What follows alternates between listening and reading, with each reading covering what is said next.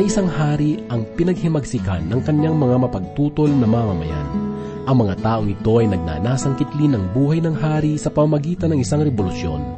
Subalit nang dumating ito sa pandinig ng hari, dali-dali niyang inianda ang kanyang mga mandirigmang kawal upang maging mapagbantay laban sa binabalak na digmaan. Dahil dito, ang kanyang nasasakupan ay muling nabigyang katahimikan at marami ring mga rebelde ang nadakip at iniharap sa kanya. Mula sa kanyang palasyo, ang hari ay nagpasyang harapin ng mga taong ito upang bigyang linaw ang lahat ng bagay. Kaya naman nang matapos niyang makausap ang kanyang mga kaaway, nagpasya siyang magpasindi ng isang kandila sa kanyang harapan. Namangha ang marami sa ginawa ng hari, kaya naman matapos sundin ang kanyang pinag-uutos, siya ay nagsalita ng ganito ang sinasabi, Kung ang bawat isa sa inyo ngayon ay malulugod na magpasyang magsisi sa kanyang paghihimagsik at manunumpa ng buong katapatan sa akin habang hindi namamatay ang kandila, siya ay aking kahahabagan. Ang kandila ng Panginoon sa panahong ito ay ang panahon ng biyaya. Ibig sabihin, ito ang panahon na ipinagkaloob ng Diyos upang ang bawat isa ay makapagsisi sapagkat sa paglipas ng panahong ito, ang tanging bagay na nag-aabang sa atin ay ang makatarungang hatol ng Panginoon. Muli nating pakinggan ang mensahe ng salita ng Diyos na ating matatagpuan sa aklat ni Propeta Isayas, Kabanatang 65 hanggang Kabanatang 66. Ito ay minsan pang ihatid sa atin ni Pastor Rufino de la Perez, dito lamang po sa ating programang Ang Paglalakbay. Panginoon, ako'y nagbabalik sa'yo. Turuan mo akong maging mabuting anak na masunurin sa'yo.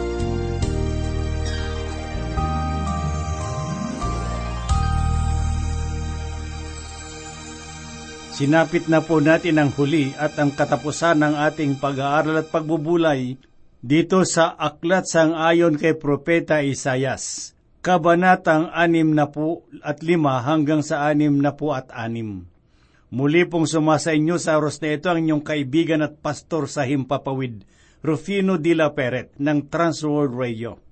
Basahin po natin ang ikatlong talata ng ika-anim na po at limang kabanata na ganito po ang sinasabi.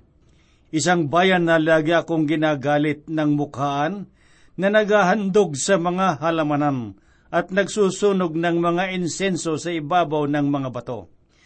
Ang dahilan kung bakit ang pagpapala ng Diyos ay hindi maranasan ng bansang Israel ay sapagkat sila ay patuloy na nagsasagawa ng pagsamba sa mga Diyos-Diyosan at paghihimagsik laban sa Panginoon. Pakinggan po natin ang sinabi dito sa ikaapat at ikalimang talata.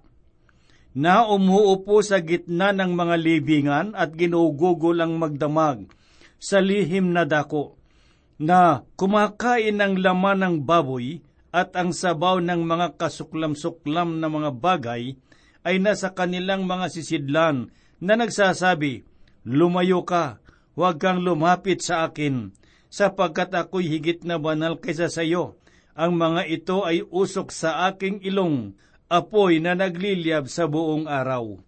Ito ay ilan lamang sa mga dahilan kung bakit ang bansang Israel ay pansamantalang itinakwil ng Diyos. Dahil sa kadiliman ng kanilang puso, nilabag nila ang mga kautusan ng Diyos. At ganito po ang sinasabi sa ika-anim at ikapitong talata. Narito na susulat sa harap ko, hindi ako tatahimik, kundi ako'y gaganti. Oo, ako'y gaganti sa kanilang sinapupunan. Ang inyong sariling mga kasamaan at ang mga sama-samang kasamaan ng inyong mga magulang, sabi ng Panginoon, sapagkat nagsunog sila ng insenso sa mga bundok at inalipusta nila ako sa mga burol. Susukatin ko sa kanilang kandungan ang kabayaran sa kanilang ginawa noong una. Ang bansang Israel ay lumakad sa kapalluan. Ipinamuhay nila ang kautusan ng Diyos sa pamamagitan ng panlabas na mga ritual at seremonya sa diwa ng kapaimbabawan. Bagamat sila ay nagpapahayag ng papuri sa Diyos sa pamamagitan ng kanilang mga labi, ngunit ang kanilang puso ay malayo sa Panginoon. Sa madaling sabi, ang kanilang puso ay nababalot ng paghihimagsik at paglapastangan sa Diyos dahil sa kanilang balat kayong paglilingkod. Subalit sa kabila ng lahat ng ito, sa paanong paraan na panatili ang bansang Israel, ang kasagutan ay mababasa po natin sa ikawalong talata na ganito po ang sinasabi. Ganito ang sabi ng Panginoon, kung paanong natatagpuan ang bagong alak sa kumpul at kanilang sinasabi, huwag mong sirain, sapagat diyan ay may pagpapala. Gayon ang gagawin ko alang-alang sa aking mga lingkod, at hindi ko sila pupuksaing lahat. Sa kabila ng kasamaan ng bansang Israel, hindi pinapahintulot ng Diyos na tuluyang malipol at maglaho ang bansang ito. Mas higit niyang nakita ang kapakanan ng mga tapat na naglilingkod sa Kanya. At dahil sa Kanyang mapagmahal na pagmamalasakit sa mga nalalabing banal ng Kanyang bayan, hindi niya nililipol ang bansa. Ganito po ang patuloy niyang sinabi sa ikasyam na talata. At ako'y maglalabas ng mga lahi na mula sa Hakob at mula sa Huda ay mga tagapagmana ng aking mga lingkod at hindi ko sila pupuksaing lahat. Ang mga lahi na magmumula kay Jacob ay maaring ang tinutukoy ang, ang Panginoong Heso Kristo. Subalit kung pagbabatayan natin ang propesiyang bahagi ng talatang ito, ang mga taong ito ay ang mga nalalabing tapat na lingkod ng Diyos na maliligtas. Kay sarap isipin ng pangako ng Diyos ay kanyang ipagpapatuloy dahil sa tapat na pananatili ng kanyang mga banal na lingkod. Ang sabi sa ikasampung talata, ang Sharon ay magiging pastulan ng mga kawan, at ang libis ng akor ay dakong higaan ng mga bakahan para sa aking bayan na humahanap sa akin. Ang talatang ito ay nagpapakita na sa pagliligtas ng Panginoon ay mayroong lugar ng kapahingahan. At sa pahayag na ito, makikita natin na ang Diyos ay naglaan ng lugar upang maging ligtas na tahanan ng kanyang mga tapat na lingkod. Ito naman po ang sinasabi sa ikalabing isa at ikalabing dalawang talata ng kabanatang anim na po at lima dito sa aklat sang ayon kay Propeta Isayas. Ngunit kayo na tumalikod sa Panginoon, na lumimot sa aking banal na bundok, na naghahanda ng hapag para sa kapalaran, at pinuno ang kopa ng hinalong alak para sa tadhana. Itatadhana ko kayo sa tabak, at kayong lahat ay yuyuko sa katayan, sapagkat noong ako'y magsalita, kayo'y hindi nakinig, kundi inyong pinili ang di ko kinalulugdan. Sa panahon ng milenyo, ang hatol ng Panginoon ay mahahayag sa mga bansang naghihimagsik laban sa kanyang pangalan at mararanasan ng mga taong hindi nananalig sa kanyang anak. Subalit ang kanyang kaluwalhatian at pagpapala ay mararanasan ng mga mananampalatayang tumalima sa kanyang kalooban. Ganito naman po ang kanyang ipinahayag sa ika-labing apat na talata. Narito ang aking mga lingkod ay aawit dahil sa kagalakan ng puso, ngunit kayo'y dadaing dahil sa kalungkutan ng puso at tatangis dahil sa pagkabagabag ng loob. Kung papaanong ang Diyos ay naglagay ng pagkakaiba sa pagitan ng bansang Israel at sa mga tapat na Israelita, gayon din naman ang Panginoon ay naglagay ng malaking pagkakaiba sa pagitan ng Israel at ng Iglesia. Sapagkat ang katawan ni Kristo ay tahanan ng mga mananampalatayang tunay na nakipag-isa sa Kanya. Maraming mananampalataya ang nagtatanong kung ang iglesia ba ay daraan sa panahon ng matinding kapighatian. Ang kasagutan sa katanungan ito ay dalawa. Ang una ay oo at ang ikalawa ay hindi. Ang unang kasagutan ay tumutukoy po sa iglesyang nasusulat sa ikalabimpitong kabanata ng pahayag. Ang iglesyang ito ay ang binubuo ng mga taong nabighani sa rena ng kahalayan. Samantalang ang ikalawang iglesia ay tumutukoy sa tunay na iglesia na siyang katawan ni Kristo. Ito ang iglesyang hindi makakaranas ng matinding kapighatian sapagkat hindi pa hintulutan ng Panginoon na dumaan sa matinding paghihirap ang kanyang katawan o ang kanyang nobya. Mga kaibigan, napakahalagang maunawaan natin na merong malaking pagkakaiba sa panlabas na bagay at sa espiritual na katotohanan. Pakinggan po natin ang katotohanan ito sa pahayag na nasusulat sa kalabimpitong talata Ganito po ang sinabi ng Panginoon, sapagkat narito ako'y lumikha ng mga bagong langit at bagong lupa, at ang mga dating bagay ay hindi na maalala o darating man sa isipan. Mapapansin po natin sa talatang ito na ang paglikha ng bagong langit at bagong lupa ay magaganap pagkatapos ng sanlibong taon na paghahari ng Mesyas.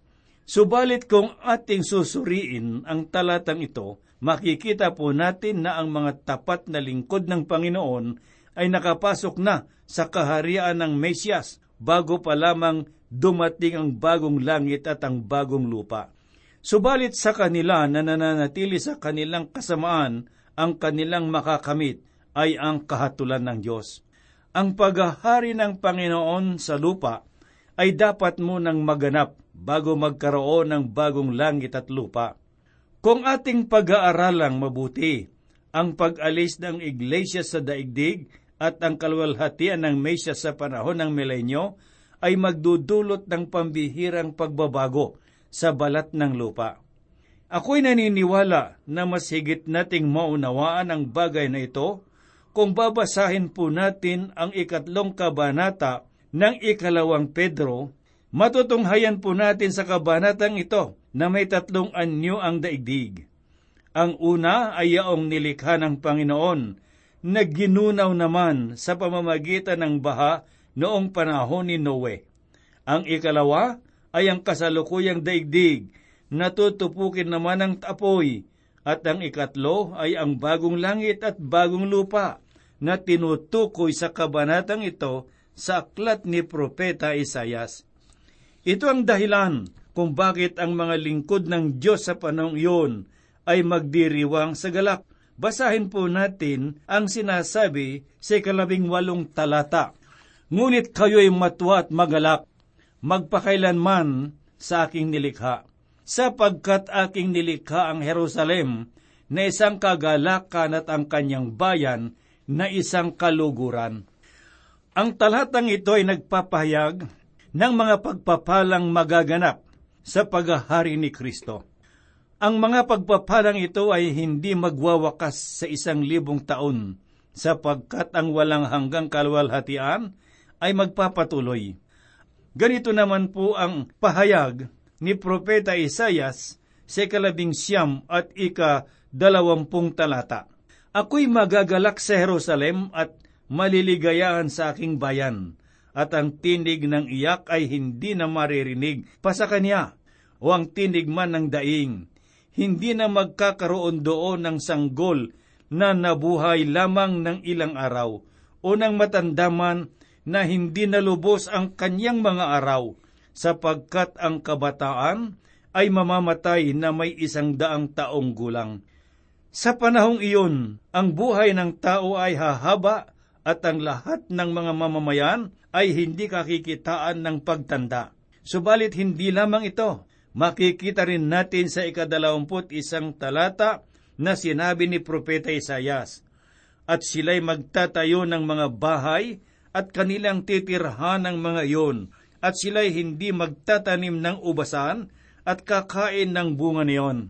Hindi lamang kalusugan ng katawan ang dulot ng kaharian ng Diyos sa buhay ng mga Israelita, kundi maging sa material na kasaganaan.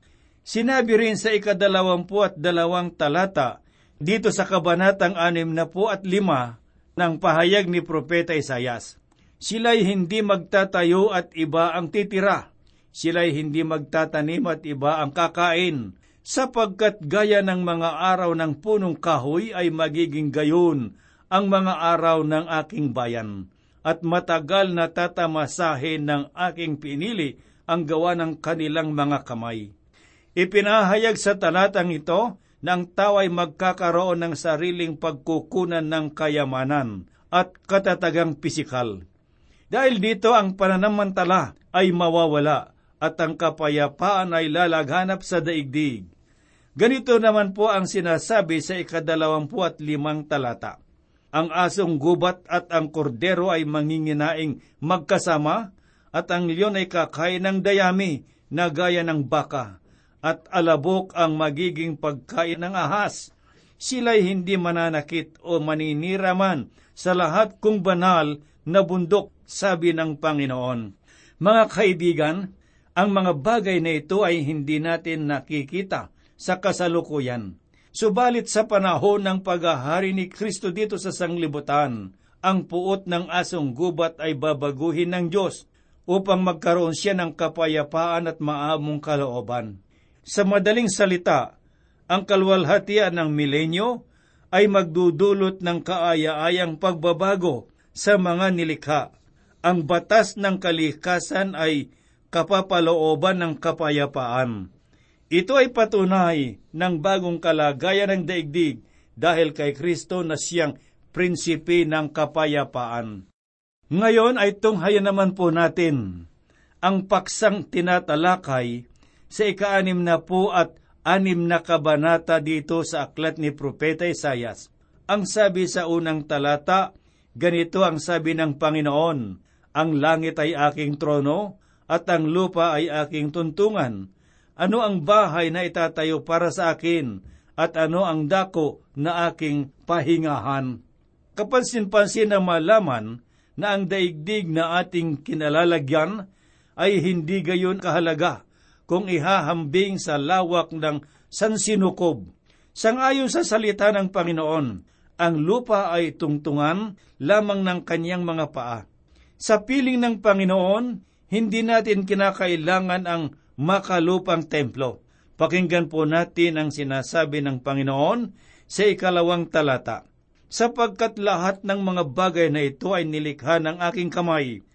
Kaya nangyari ang lahat ng mga bagay na ito, sabi ng Panginoon. Ngunit ito ang aking titignan, siya na mapagpakumbaba at may nagsisising diwa at nanginginig sa aking salita. Napakasarap isipin na ang Diyos na lumikha ng malawak na sansinukob, na siyang kataas-taasan sa lahat, ay nananahan sa pusong mapagpakumbaba at nagsisisi. Mga kaibigan, ito ang dahilan kung bakit sinasabi sa banal na kasulatan na mamanahin ng mapagpakumbaba ang lupa sa panahon ng paghahari ng Mesyas, sapagkat nalulugod ang Diyos sa kanilang kalooban Ganito po ang sinasabi sa ikatlong talata. Ang kumakatay ng baka ay gaya ng pumapatay ng tao. Ang nag-aalay ng kordero ay gaya ng bumabali ng liig ng aso. ang nag-aalay ng butil na handog ng dugo ng baboy, ang naghahandog ng kamanyang bilang pinakaalaala ay gaya ng pumupuri sa isang Diyos-Diyosan. Ipinaunawa ng talata na pagkatapos ng isang libong taon ng paghahari ng Mesyas, ang paghahandog ay patuloy pa rin gagawin. Subalit sa panahong ito, mas higit na pahalagahan ang espiritual na katotohanan na nakapaloob, sapagkat kung ang paghahandog ay nasa diwa ng kamangmangan, ito ay maihahalintulad pa rin sa kasamaan ng pagpapatay. Ganito po naman ang ating mababasa dito sa ikalimang talata ng Kabanatang 46 sangayon sa pahayag ni Propeta Isayas. Pakinggan ninyo ang salita ng Panginoon, kayo na nanginginig sa kanyang salita, ang inyong mga kapatid na namumuhi sa inyo na nagtatakwil sa inyo alang-alang sa aking pangalan ang nagsasabi, Luwalhati ng Panginoon upang makita namin ang inyong kagalakan, ngunit sila ay mapapahya.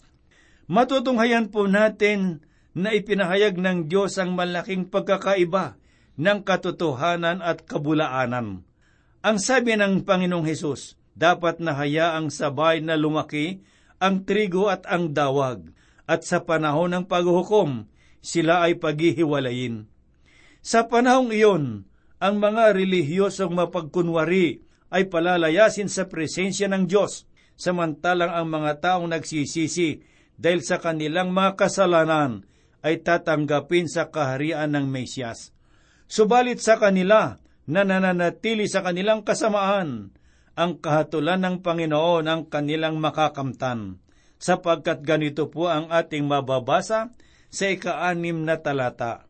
May tinig ng kaguluhan mula sa lungsod, isang tinig na mula sa templo, ang tinig ng Panginoon na naggagawad ng ganti sa kanyang mga kaaway. Ngunit dapat na maging malinaw sa atin na ang panahon ng paghahari ng Mesyas ay darating matapos daanan ng mga Hudyo ang isang malaking pagsubok sa kanilang buhay. Ang panahon ng matinding kapighatian, ito ang nais na ipahiwatig ng ikapitong talata na ganito po ang ating mababasa. Bago siya nagdamdam, siya'y nanganak. Bago dumating ang kanyang paghihirap, siya ay nanganak ng isang lalaki.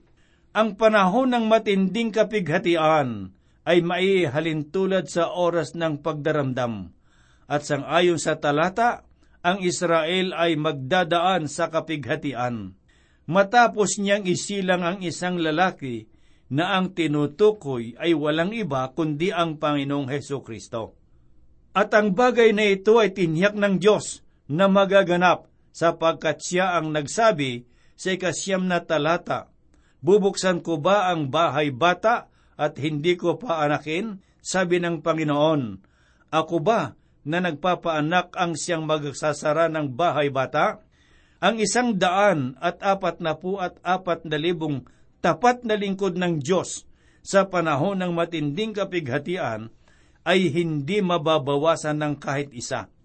Tityakin ng Panginoon na ang lahat ng kanyang ipinangako ay mangyayari, sangayon sa kanyang sinabi. Sapagkat dito ay inaanyayahan niya ang mga bansa na ganito ang kanyang sinabi sa ikasampung talata. Kayo'y magalak na kasama ng Jerusalem at matuwa dahil sa Kanya. Kayong lahat na umiibig sa Kanya, magalak kayong kasama niya sa katuwaan, kayong lahat na tumatangis dahil sa Kanya. Ngayon ay pakinggan naman po natin ang Kanyang sinabi dito sa ikalabing walong talata. Sapagkat nalalaman ko ang kanilang mga gawa at ang kanilang mga pag-iisip, dumarating ang panahon upang tipunin ang lahat ng bansa at ang mga may iba't ibang wika, sila'y paroroon at makikita ang aking kalwalhatian. Ang mga bansa ay sasamba sa Israel upang luwalhatiin ang Panginoon, subalit hindi lamang puso ang babaguhin, kundi maging ang buong nilikha. Sinasabi sa ikadalawamput dalawang talata ang ganito, sapagkat kung papaano ang bagong langit at ang bagong lupa na aking lilikhain ay mananatili sa harapan ko, sabi ng Panginoon, gayon mananatili ang inyong lahi at ang inyong pangalan. Mga kaibigan at mga kapatid, ang pangako ng Diyos sa kanyang bayan ay walang hanggan, tulad ng bagong langit at lupa. Sinasabi sa ikadalawampat tatlong talata ang ganito, At mula sa bagong buwan hanggang sa isa pang bagong buwan, at mula sa isang sabat hanggang sa isa pang sabat, paroroon ang lahat ng laman upang sumamba sa harapan ko, sabi ng Panginoon. Ang mga tinubos na nagmula sa iba't ibang panahon ay sama-samang sasamba sa Panginoon hanggang sa walang hanggan. Ang mga mananampalataya ay buong pagkakaisang magpupuri sa Diyos. Subalit ang katanungan, ano naman ang mangyayari sa mga taong napahamak? Ang katanawang ito ay sasagutin sa kadalawamput apat na talata na ganito po ang sinabi. At sila'y lalabas at titingin sa mga bangkay ng mga taong naghimagsik laban sa akin, sapagkat ang kanilang mga uod ay hindi mamamatay o mamamatay man ang kanilang apoy, at sila'y magiging kasuklam-suklam sa lahat ng laman. Sa madaling salita, walang kapayapaan na mararanasan ang masasama ang kanilang kalagayan ay mapupuspos ng kalungkutan, takot, paghihirap, pagtitiis at walang hanggang kamatayan. At ito ay magaganap sa kanilang buhay sapagkat tinanggihan nila ang handog na kaligtasan sa pamamagitan ng Panginoong Heso Kristo.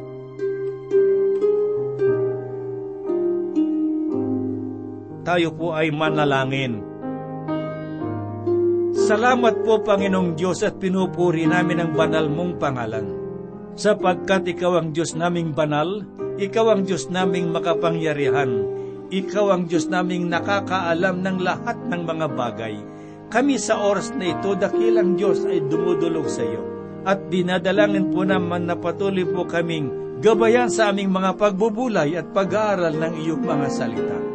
At sa mga kapatid na nakikinig ng iyong mga salita sa oras na ito, anuman ang kanilang kalagay at pangangailangan. Sila, Panginoong Diyos, sa iyong pangalan ay aking ipinapanalangin. Natugunan mo po ang kanilang mga pangangailangan sang ayon sa iyong kalaoban. Kami po'y umaasa na ito iyong gagawin at hinihiling po namin ng lahat sa banal na pangalan ng aming Panginoong Heso Kristo. Amen. Bagong sa akin ay tunay. Tanging kay Jesus ko lang naranasan ang ligaya, tanging pag-asa sa puso ko'y ngayon